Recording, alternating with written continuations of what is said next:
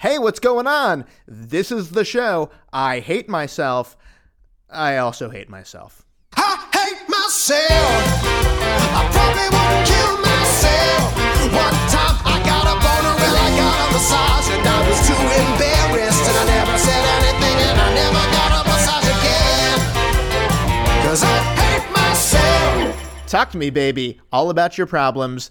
This is I Hate Myself. I'm Joe Trohman, and always with me this one time on this one episode is my beautiful co host, Wade Randolph. Hi. I don't I don't think I hate myself, but maybe I do. So before we get into the show, I just want to talk about the phrase "I hate myself." Um, this is something I often utter, though I only half believe it, because I am a clinically depressed boy who loves talking about his depression. Um, that is my favorite pastime. So if you like to golf or shoot and kill things, I like to kill the vibe by talking about depression. It's something I've been doing uh, for nearly 30 years to my therapist, and now I want to do it to you, as inappropriate as that is to put my problems onto your shoulders. But really, this is like a, it's like a dream forum to discuss depression, to maybe destigmatize conversations surrounding it, because depression is still this really taboo thing that a lot of people are afraid to talk about. They feel embarrassed to talk about. They feel alone in it. And hey, you're not alone. I'm here. Wade's here. We want to um, talk about this stuff uh, through hitting on micro topics related to depression because depression itself is so big and and vexing and it's like a fucking rat's nest. Sorry to swear, guys, but um, this is an edgy podcast. And um, so anyway, you know, we want to discuss a micro topic related to depression. And today, it's all about work, baby. You know, for me, um, it can both be everything from uh, it can influence my work. You know, sometimes it can it can make me more creative. Other times it can make me never want to work. Sometimes it makes me feel like my work is stupid. So I don't know. It, it, it affects me in all sorts of different ways. What about you, Wade? It's tough when you're a comedy writer and then you get in a sad mood because then you're not funny. Um, and it's it's fun to write sad stuff sometimes, you know, but that's not um, how I make money. So yeah, sometimes if I'm not in a good mood, it's just I just can't. I won't be able to write because everything will just not be funny.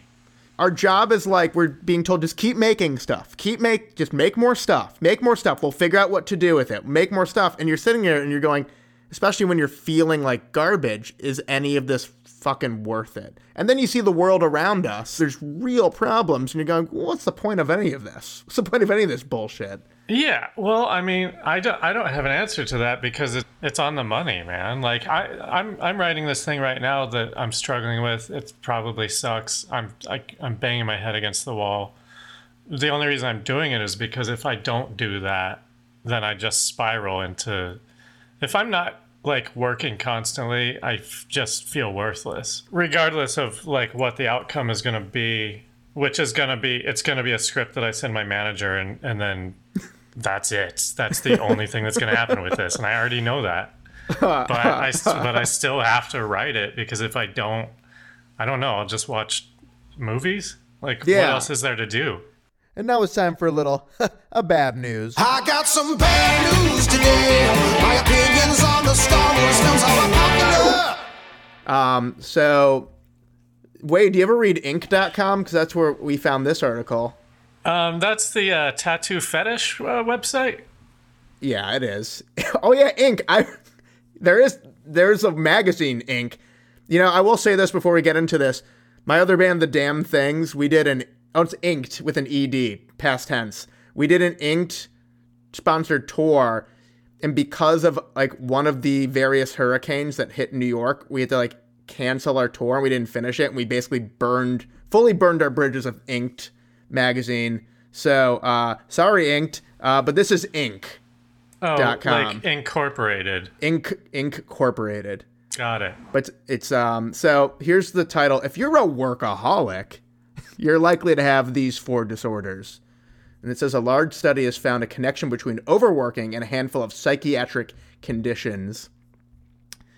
And it says the, um, there's a study published in the open access journal PLOS One, P L O S, or maybe it's PLOS One. They relied on data from 16,422 working adults and found workaholics had significantly higher rates of attention deficit hyperactive disorder, ADHD, obsessive compulsive disorder, OCD, anxiety, and depression. I have three of those, not the ADHD, but I have the OCD, the anxiety, and depression. So it says to break it down, workaholics reported more than double the rate of ADHD than non workaholics, almost triple the rate of OCD. Uh, that's me. Uh, and anxiety, and more than triple the rate of depression. I want to know about your OCD because my brother-in-law has it too, and like it's like he has to have the radio volume at like an even or odd number. I don't remember which. When he takes his shoes off, he has to like place the shoelaces in a certain direction, stuff like that. Right. What are yours? Okay, so an example of something I've done. So let's say I have an appointment to go to, dentist, meeting, doesn't matter the level of importance, and I need to get a pen or something from the cabinet, from the pen cabinet. And I go into the cabinet and it's a mess. I will be late to organize the whole cabinet. It's taken a ton of therapy and a ton of like figuring out the right tools and things to say to myself to say this isn't important, this doesn't need to get done, but the pull that it has in my body, like the nagging pull that it has to get done. Like I can't relax if the kitchen isn't clean. I will sometimes like be at my desk and if a pen is askew, I'm like, I don't like that. I got to move it like a different way. They're little things that are very easy to hide, but they're real. Like they're very real. They're not as like extreme as like flicking the light switch off and on like a certain amount of times or your, you know, brother's going to die or something.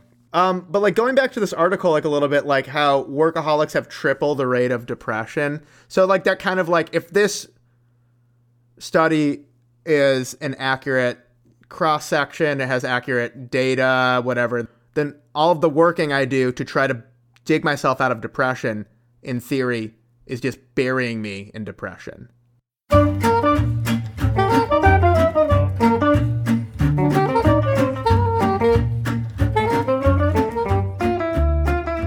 Yeah, so I think, you know, we've been talking a lot about how work and depression kind of go hand in hand, or maybe don't go ha- hand in hand. And, um, you know, I thought we should have a guest on that is for sure a workaholic and a very successful workaholic who I also know is, you know, can get depressed. I mean, this guy, he created one of my favorite shows ever, not making this up. Robot Chicken. Look it up, it's real. No, but it's one of my one of the best shows ever. Been on for over 10 years. He wrote, directed, and starred in a great movie called Changeland. Wow, triple threat this guy. Um, no, but he's very talented. He also um, career highlight, he had a minor minor guest role in a over 10 year old Fall Out Boy music video. Let's give it up for Seth Green. Who would wanna be a guest on a podcast when I'm too lazy to even wanna brush my teeth?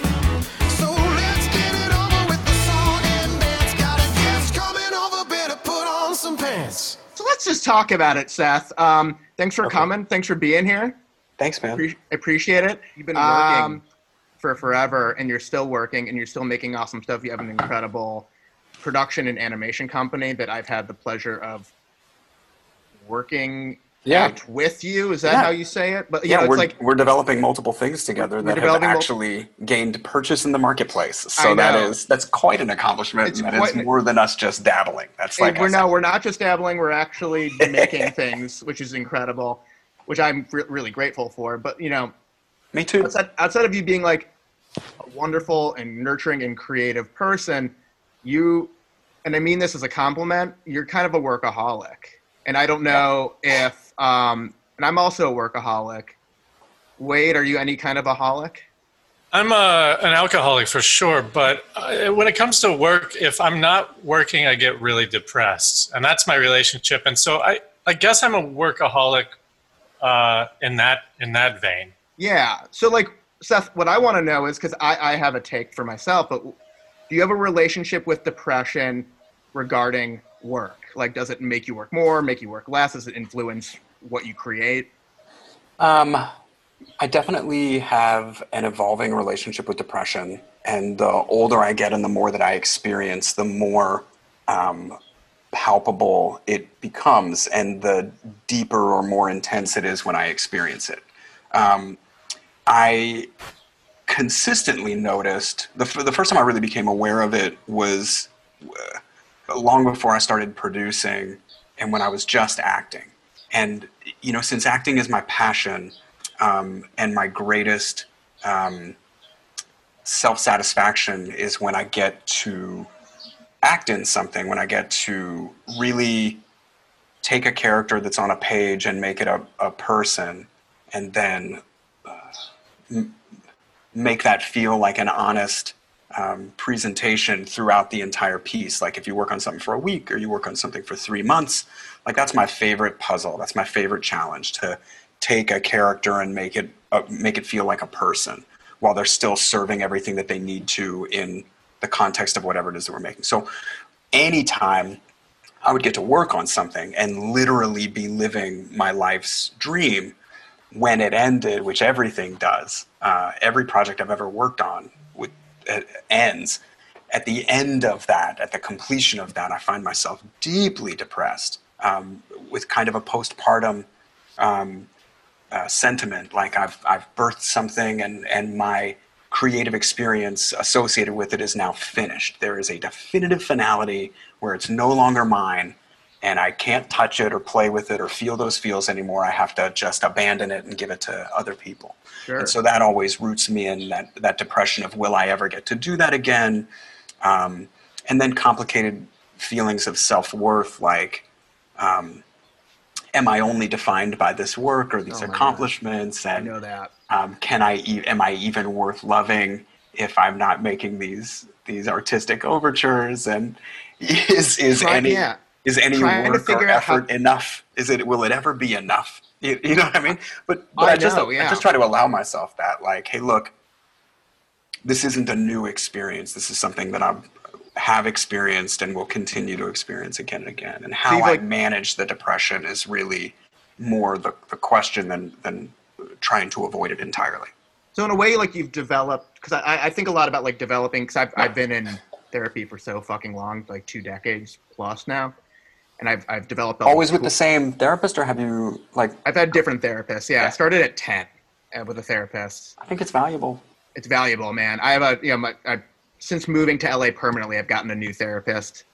She's fantastic. But anyway, I, I still during the the pandemic talked to her once a week, but Yeah. developed all these like tools, you know, to manage constant through line issues in my life, and that's like clearly it, it seems like you have started to develop the tools to deal with that onset of depression by just being aware that when a project ends, I'm gonna feel like fucking shit. You know? Yeah, yeah. I think being, I think being rigorously self-aware and also uh, painfully and unflinchingly honest um, has helped me feel less um, overwhelmed or beaten by any feelings of depression. Um, and I, therapy has definitely helped me. Are you in uh, therapy? You're, you're, are you still in therapy? Man, I talked to my therapist like two hours ago. That's awesome. I talked to mine yesterday. Yeah. Um, you know, I think it's just really important to to to talk shit out, and you can't Yes. always talk it out with friends. You can't always talk it talk it out with your relationships. It is it is very helpful to have someone who is both educated and um, objective to help me at least reflect on what I'm feeling, try and understand the root causes, and make any adjustments that I want to or that I can. Um, that's that's been incredibly valuable and helpful for me because it, it's really easy to just get swallowed up by the feelings and like wanna there- get high or drink all day or uh, even just like curl up in a ball and escape it. But I have consistently found that when I can confront something, when I can honestly assess what about myself is is um, a contributor to my feelings. And then instead of saying, I don't want to deal with it or Right. "Ah, I'm gonna fucking, that's not true. I'm awesome. Yeah, I mean, running away from it makes it way worse. Denying it makes it worse. They're very complex feelings, and without somebody to help you sort through them and get down to the root of what a what the causes are and b what they really mean, like how they manifest, where they manifested from, it's just a fucking rat's nest. And sometimes it feels incredibly overwhelming, and you feel like you're just getting weighted down to like the bottom of the ocean. You're going to suffocate from all these feelings. Well, and even worse, um,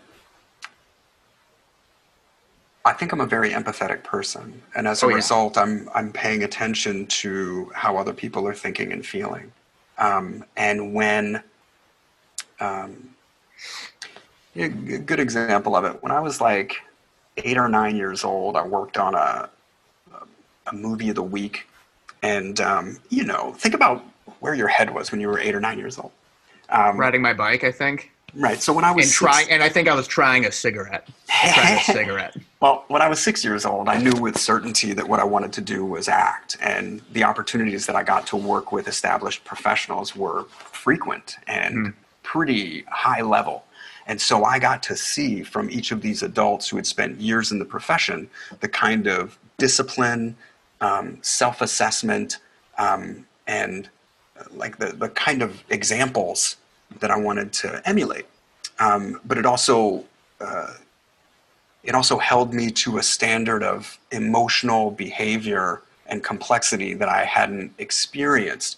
Um, and I was expected to behave like a mature adult, even though I was still a child, because I was, even as a kid, I'm a part of something larger that demands responsibility, Right. that demands a particular type of behavior.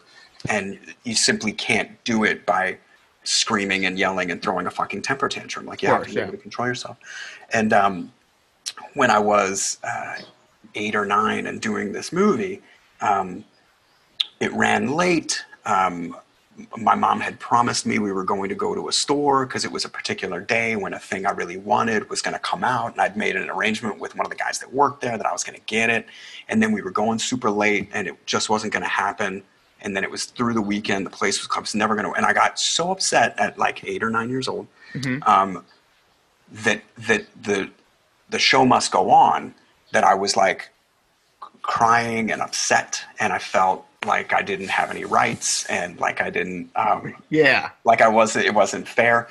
And um, as I stood off camera, uh, waiting to make my entrance on this rehearsal, I had like tears in my eyes, and I was like huffing and like really having tough time controlling myself.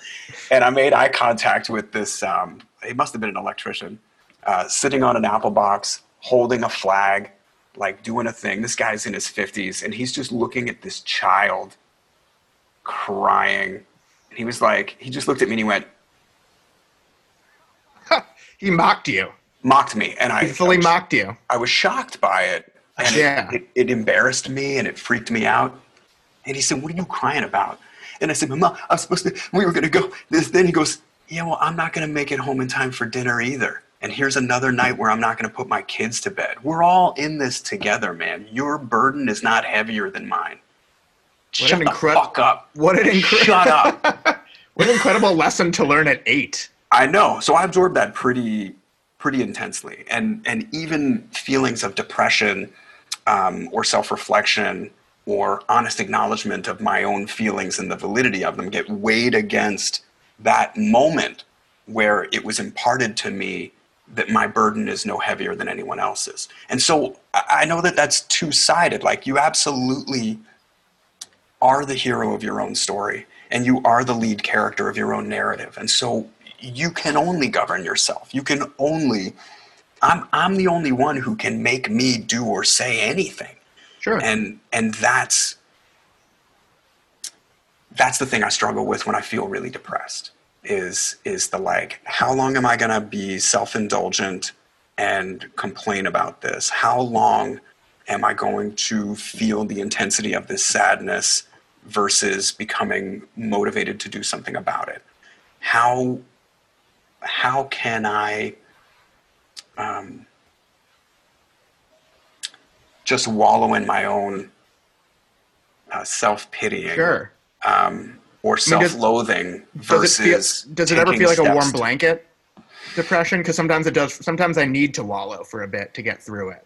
Yeah. Like I yeah. need to let it happen. I also forgive myself those moments and don't let those moments define me. I'm They not. Well, that's what I was gonna say too. That that day where you give yourself permission to just lay on the couch and do nothing, and you just go, "It's not happening today. I'm just gonna lay here." It's it's like one of the best days, right? It is, and I think it's a, I think it's critically important to be able to keep fighting, to be able to keep trying. Like you have to take those moments. But in those moments, I always see that electrician and think about like, all right, man. Well, you don't you don't get to achieve anything unless you can be better. Unless you don't get to actually do the stuff.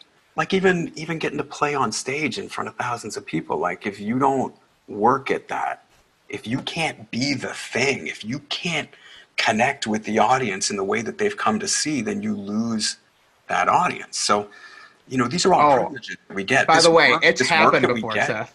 Yeah. It's it, oh, I where I've just been like visibly depressed on stage, and people will let me know. I, I had one guy say that I had. Uh, he wrote in some uh, like the New Jersey Star. I think that's that might be the name of the paper, some local paper. And he wrote that I had all the charisma of a Walgreens cashier, Well, which I thought was really specific because I've met some really nice cashiers at Walgreens. But I understand what he was getting at. It wasn't maybe not the most deft writing, but loud and clear. I well, was. you also, won't I was you having a bad get the- day. You'll get the same kind of support from your audience about being fearlessly honest about how you're feeling in that moment and wanting to share that with them as an example of it's okay to feel this way. You can still do your job. You can still act. and you know, like I made the off the the bad joke about that people should kill themselves if they don't know who you are. I I I, I want to say that like opening up about. No, but like I have, listen, man. I have, I, and I've made this clear. You know, about I, I've had, I have constant thoughts about suicide. I'm depressed all the time. I'm depressed even when I'm happy. I'm depressed right now. Uh, different levels of depression. Um, I think being open and honest about that stuff, which is like the goal of what we're doing here, um, Yeah. to give to let people know, like, hey, you're not alone in this. Like, don't go and kill yourself, or don't go and do hurt yourself. Don't think it's the end of the world because it's not. Well, and always- also the, the benchmark for happiness is not constant happiness. No. The, It's- the, the, the, the watermark for successful um, handling of the rigors of life is not um, being blinded to realities. It's like being able to feel that shit and work it out and acknowledge that it doesn't define you. It's okay to feel those feelings because they're real. If you feel them and say, holy shit, I'm feeling this. Why am I feeling this? And you get to the root to why you're feeling it. And it's like, okay, well, what's causing that thing which is causing the feelings? Can I do anything about it? That's why therapy helps a lot because you can learn again. You can get the perspective to learn why A is causing B to happen. You Yeah. know, and you can be like, "Oh my God, for ten years I've been feeling this way, and it's all because I haven't dealt with my issues with my with my parents or something." You know, You know, which is uh, honestly ninety nine percent of the problem, at least it for, me. everybody. Well, for everybody. I mean, that's you know, where else does um, you know, where else do we come from but a sperm and an egg? Um, Well, even your sense of identity, your sense of your own value. sure, it all like starts. the way the way your parents pay you attention or the tools they choose to raise and educate you. Um, Yeah. The physical example they set by their own behavior, like it's all contributive. I can't wait to put my kids in therapy because I already know I'm fucking them up. I'm I try so hard to be a good dad, but I know I'm fucking them up. That's probably all- been one of my greatest fears about having kids in general is the notion that um, it requires a total rededication and allocation of your goods and services towards a different person, um, and that that scares me. That really scares me. I was listening to um, the singer of Queens of the Stone Age. He was on this is years ago. He's on Marc Maron's podcast, and he had gotten like a staph infection on tour and almost died, and it cut, put him in this deep depression. And he came back from tour, and he has like I guess two young uh, kids, and he talked about having to hide that depression from his kids.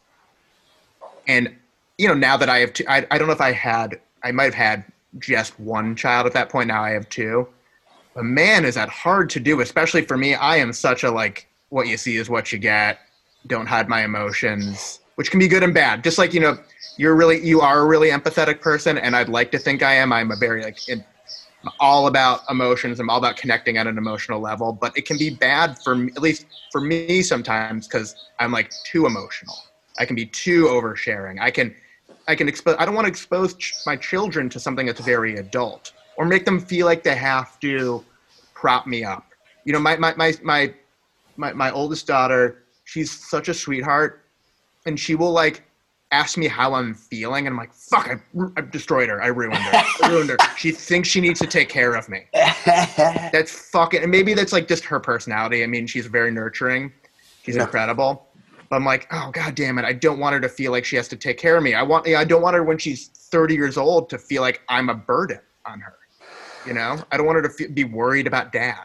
Yeah, it's tough because you you really are obligated to demonstrate a positive example of how it's possible to live. Yeah, You know, she'll she'll mature to the degree that she understands the weight of the world. I hope she finds me annoying and she just goes, "I'm getting away from you," just so she can live her own life. I mean, I don't want her to go away. I want her to stay home for forever. She's great. But I think that's scientific, though. That, Yeah, of that There's a point for most um, women, or at least that's been my experience with my sister, watching other people's kids, friends that I've known. There's a there's a point, you know, where uh, men become very like outward thinking and want to make their own life and get away from their family or their parents. Um, and then they, as they get older, feel a greater sense, a, sense of responsibility to their parents. And where um, uh, girls, uh, women, um, everybody goes through that res- rebellious stage of like, I hate my parents, I hate what they stand for. I'm learning my own truth. I'm I've been hate out in the too. world and I'm seeing there's some shit that's happening. Um, and it feels like between 12 or 13 and like 21 or 23 is a period of time where you can't as a parent do anything but try and be supportive try and be attentive try and be understanding you know because your kids are going to be crazy. Oh yeah, what they're I mean- feeling what they're thinking what they're asking what they're learning. I've They're only heard- feel crazy I've only heard. You know, I'm not going to pretend to say that I know what it's going to be like because I have no fucking idea. We talked. Um, we were talking See, about this some- is why owning cats is good because when I feel bad, I just give my cat a hug and then she scratches me up real good, and then I'm like, oh, thank you. That's what I needed. I just needed a big cat scratch. Just a make the- physical reminder of uh, the way that I'm feeling. So yeah, that's good. Um, so that your cat's a reflection of your innermost turmoil. Oh, I mean, cats are mostly just assholes. Yeah, no, I time. had a couple cats. They usually peed all over my stuff and ruined everything, but they were sweet in their own evil, not so sweet way. there i've had uh the cats cats are different cat to cat They are different cat to cat. Do you have any pets right now, Seth? yeah i've got three cats Three cat. Oh, you have cats. I'm the only one- I, have a, I just have a dog. He just dogs are, dogs are great too he just There's- worship he, he just worships me. He picked like literally not the boss of the house to worship. He just he like m- like my wife. She runs everything. She's the boss in general, and he doesn't listen. He only listens to me. I don't understand. I think he's also. I think he's just again. I think he's a very depressed animal. He's a little French bull, little fat French bulldog, and he's just like, well, I was put together wrong. Like this is it. This is all I get. bad hips, bad face, bad skin. We're in it together, bud. And I'm like, oh god, is this is this my reflection? Am I just because I'm kind of put together wrong? Back several back surgeries, skin rashes, breathing problems. I think we're made for each other, or you know, constructed for each other. It's all no, bad. one, no wonder you found such a deep connection Oh yeah, hundred percent. Yeah, anything tragic and wretched, I connect to immediately. Um, I feel very, very deeply for it. We're, we were talking about, which I like have this thing all the time. It's a big thing I talk about in, in therapy. I talk about I have um imposter syndrome. I don't know. Yeah. So I mean, I don't know if you have that at all. Like if you if Yeah, you feel course. like feel like you're just like I don't know why I'm here, and you've been like you've been in the entertainment biz for much for longer than I've been, and you've done many more. I've stayed primarily in one field. I'm beginning to dabble outside of that field, um, but you've been in one field for, or you've been in many fields within the, you know, you've been acting and you've been writing and producing and, and directing and un, un, made, you know, incredible movie and, and all this stuff, and you still feel like an imposter. You still Yeah. feel like one. I feel like Yeah. a fucking, I feel like a fucking fraud. Well, you never every day. really earn. Um, you never really earn the ego that you have to display to convince an audience to come with you on whatever journey you're trying to, to get them on. I don't. could- I don't know anybody. Like you can. You can be confident and you can be practiced, um, or rather, I can be confident and Mm-hmm. I can be practiced, and I can still feel that nagging self doubt of not being able to convince anybody.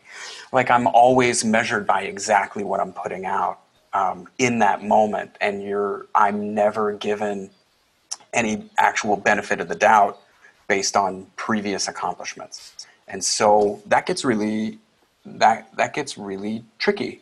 And any of my confidence, it comes from a a frequency of practice, right? So for several years, I got the frequency of practice of going to work on location, doing a press junket to release whatever the project was, and then having time to myself to recover, regroup, reflect, study, learn, re- rehab my body or, or my mind. Um, and as I've focused more on producing, because it's um, especially at the onset, um, I could only be so confident in my um, expressions about directing or producing or what I thought was right because I was wildly inexperienced. And so, in a strange way, in an effort to give myself credibility in those other fields, I have um, lessened my own personal confidence or familiarity with doing the very thing that I love the most and have spent my entire life in, in pursuit and service of. So, uh, but but I I have also heard the most brilliant and accomplished of artists confess that they also suffer from the, the, the nagging certainty that they're a fraud. And I mean, I think you have to, right? Like that's the name of the game. Like if you don't believe that you're a fraud, you you turn out to be Donald Trump, right? I mean, like you turn out to Right. be a fucking narcissist who, You turn out like the be- guy you- who made turn out Boondock be fraud. Saints.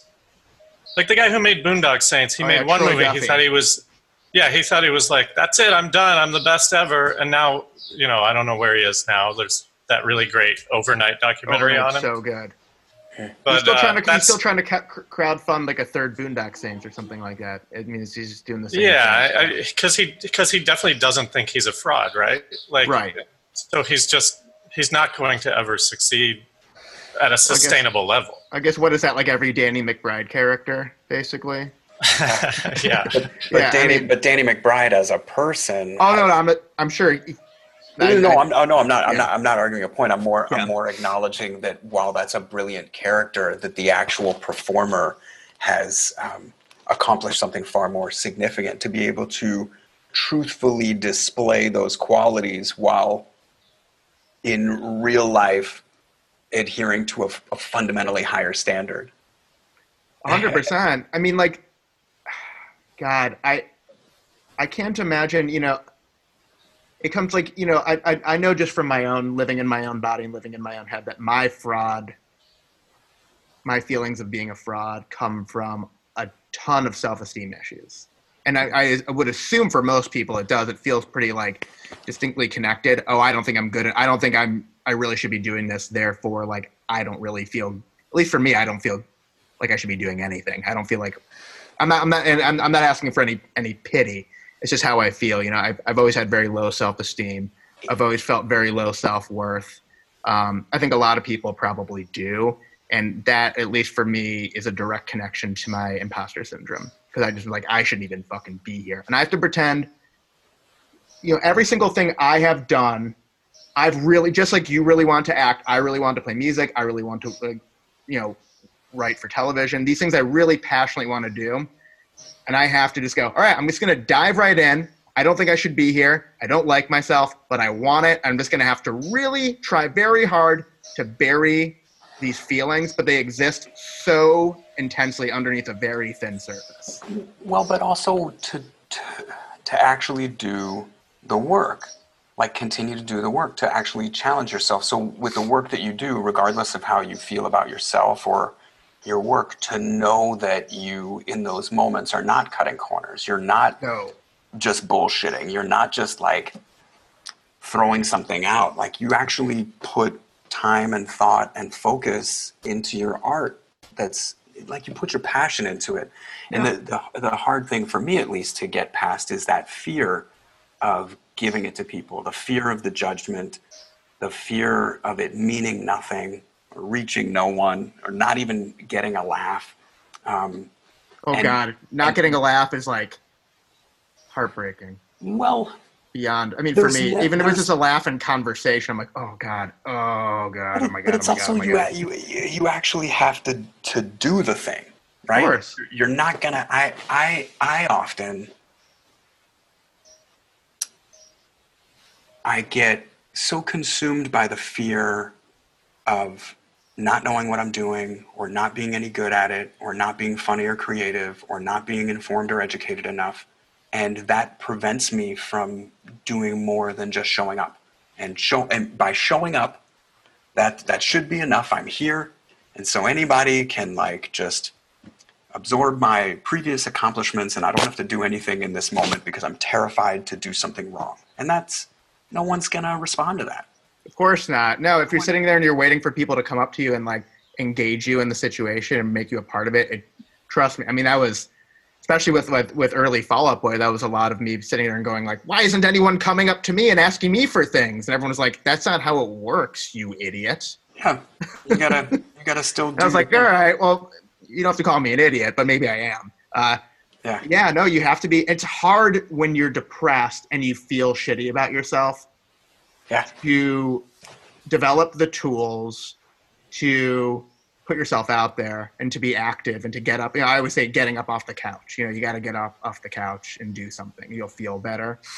You know, when I was li- when I was living in New York, I would get so we lived in a 600 and something square foot apartment, and I uh, wouldn't leave.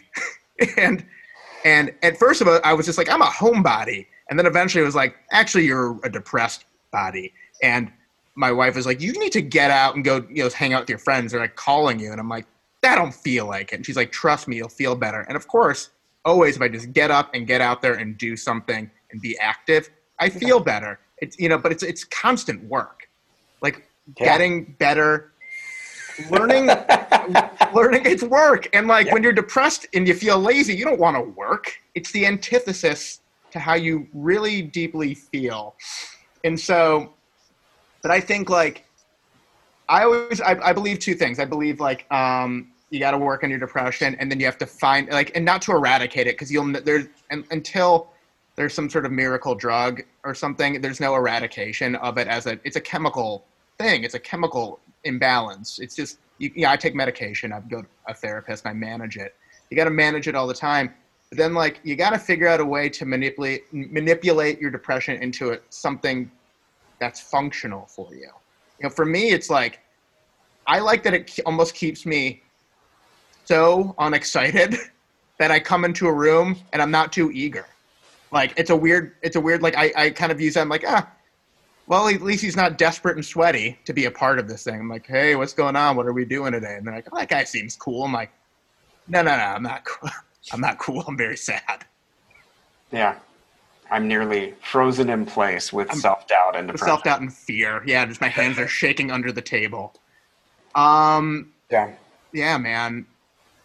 How are you managing your depression right now, considering, you know, speaking of being stuck inside, that we're all stuck inside? Like, how how is it for you? Like, how's the roller coaster? Um, well, it's definitely a roller coaster.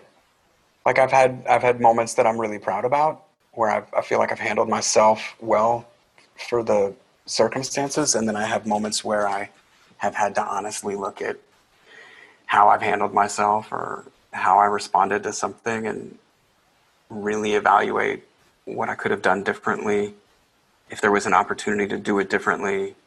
Um, try harder the next time.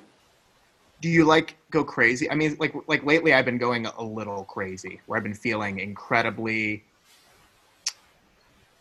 incredibly glass half empty.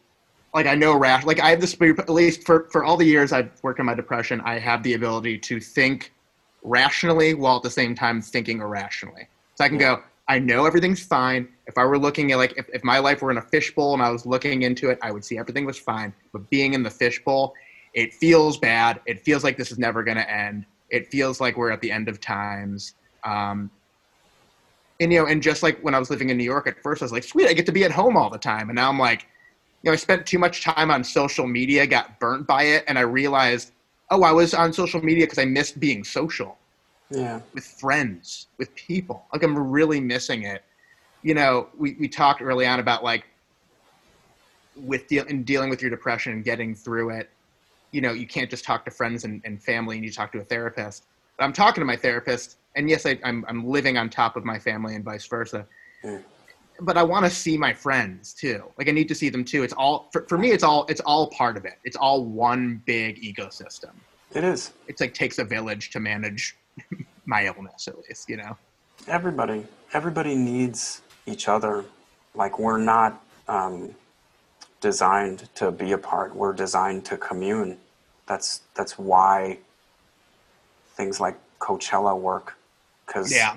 everybody wants to share an experience. Um, everybody wants to feel like they belong, like they matter, like they can, like they're allowed to participate. And it's usually the extraction from those opportunities of connection that make people feel the most alone, or even worse, like those opportunities for connection being corrupted by your own self loathing or Yeah. inability to relate to each other. Um, I don't I don't feel bad about missing friends or like the most basic of that. Like I miss hugging people. yeah i miss a Um, hug Yeah, man. Um, wade doesn't is- wade's wade's smiling he's like i'll never leave I've been thinking about that. I'm never leaving I my apartment thinking ever about again. that. I was like, because I, I honestly haven't. It's been four months, and the most I've left my apartment is to like take the garbage out or move my car, and uh, and but I'm fine. I'm some I'm fine, and uh, I was thinking like, I wonder what a hug would feel like, and I don't. Uh, I think I, I'd be fine without the hug. You know? really I don't I'll- know. I'll admit, Yeah. guys, aside from hugging my wife, I have uh, hugged like three of my friends, and that's after we both had been through such a length of quarantine, such a length of time that we weren't exhibiting symptoms, such a, a length of time that we hadn't interacted with any other people. It'd been months. And we were like, I feel like at this moment we could hug each other. We're not gonna like face to face, but just to like Yeah, yeah. that connection. And it was it was nearly overwhelming yeah because you're just like I'm honestly. I'm denying myself No, this it's- basic of necessary connection to other people. yeah like human touch I'm a little I'm a little scared that I'm going to turn into one of those grandmas who like recoils at any touch, you know?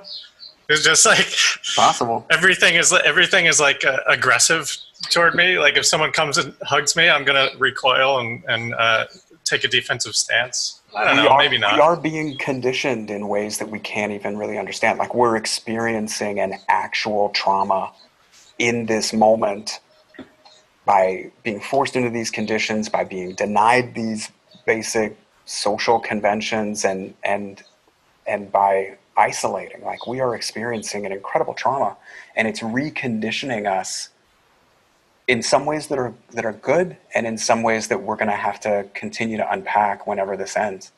yeah man it's like you know you see all the corny commercials they're like we're in this together and it's like very hard to feel like we're in this together when we're all isolated from each other Well, Yes, and it's also like fuck these companies. For Yeah, of course. Like, yeah, no, obviously. Anybody who's like, You can still buy a car. We're in this together. We'll Yeah. we'll deliver the car to you. Zero Yes. APR. Just get into it. Get into the car, please. Buy the car. You're buying the car, please. Yeah. You can go You don't drive need around. to drive anywhere, but you could still get the endorphins of purchasing a large uh, SUV.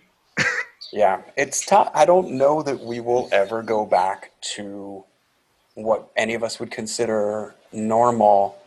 And I also think with the way that some of these cultural conversations have been highlighted, I don't know that it's, it would be good for us to go back. I think things need to change, and we just it's it's all it's all having it's it's all like study and conversations and It's a whole bunch of. It's a whole lot of stuff. I mean, So big right now. I've been uh, yeah. I've been thinking a, I've been thinking a lot about like how this will probably change me for the rest of my life in the same way that like if I'm sitting in a movie theater, you know, previous to this quarantine thing, there's always a fraction of a second where I think like, oh, I we could all get shot in here right now.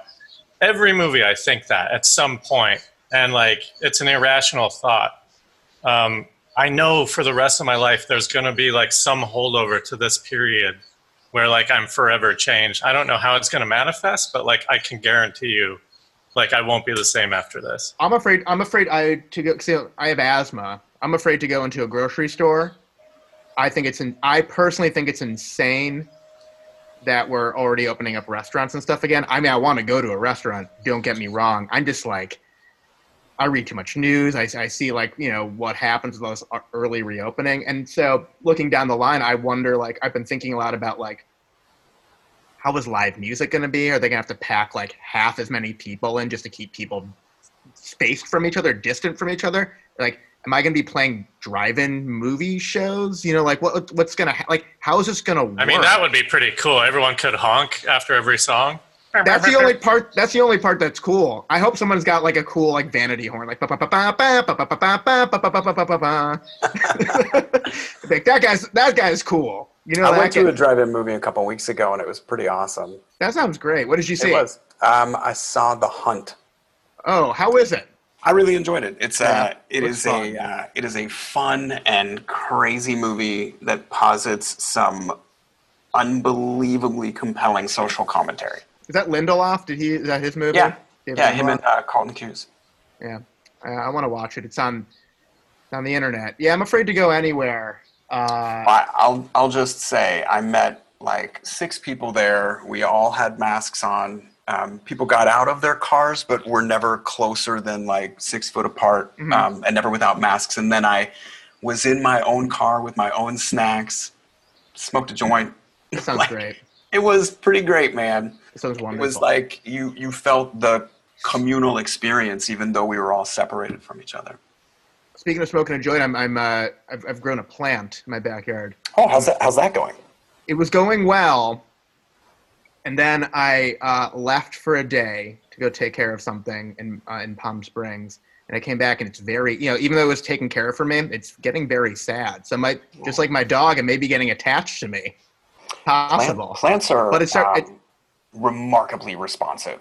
They're to- so they're so responsive. Yeah, I, I like it. It's it's nice to have like another thing. I mean, listen, I'm taking care of kids, but like you know, it's it's nice to have something like that, just like a project to take care of that's alive and and, Yeah, the- and, and doesn't need much more than sunlight and water. the, the um, needs of a plant are so binary as far so- as like, being able to uh, attend to them. Whereas, Yeah, there's not any there's not any screaming. It never asks me. It never screams for dessert after not eating its dinner. Um, it's it's it's pretty. But I really like how responsive it is. I mean, like we as a family have black thumbs. We kill plants. We're terrible. We're like uh, in the middle of like putting together like a garden and composting, and I'm like, this is gonna go like shit. We're gonna put like weeks of work into this and like all like no everything's gonna die. Everything's gonna grow i i, I envision it growing dead. That's just like the dead tomatoes coming yeah like yeah you know me. Just always looking on the bright side. you can name your garden stillborn gardens. stillborn that'll yeah. Well if you you know if you're looking yeah it can go i can put it in the imperfect foods uh, produce box which is fantastic. That's funny. We we've uh, started a garden too. We had a, a very small. We we planted a bunch of fruit plants, uh, a bunch of fruit trees that have yielded some fruit, and that encouraged us over this period to uh, get a little more ambitious with the gardening. But we're only planting things that we're going to eat, um, and we'll see how it goes. What do you uh were you growing steaks? What are you doing? Yeah, we're gonna grow. We're gonna grow steaks. Um, Yeah. And we're gonna we're raising bison. Um, You, you, No, should grow shoe you should grow shoes.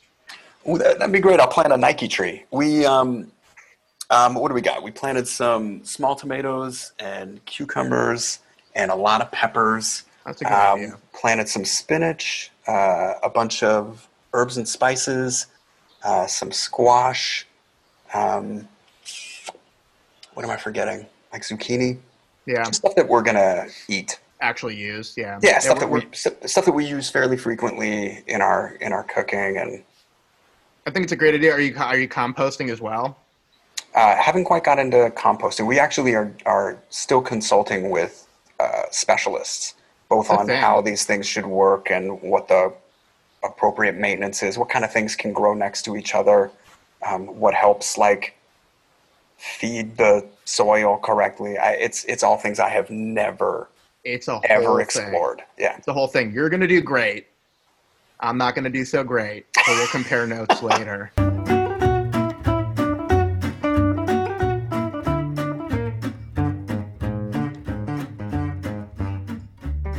Well, that was one hell of an interview. We know it. You know it. Other people know it too. Um, well, and, and also, if, if you thought we were going to just end this episode on this high note, you're wrong. You're so fucking wrong. Oh my goodness, my microphone twisted around.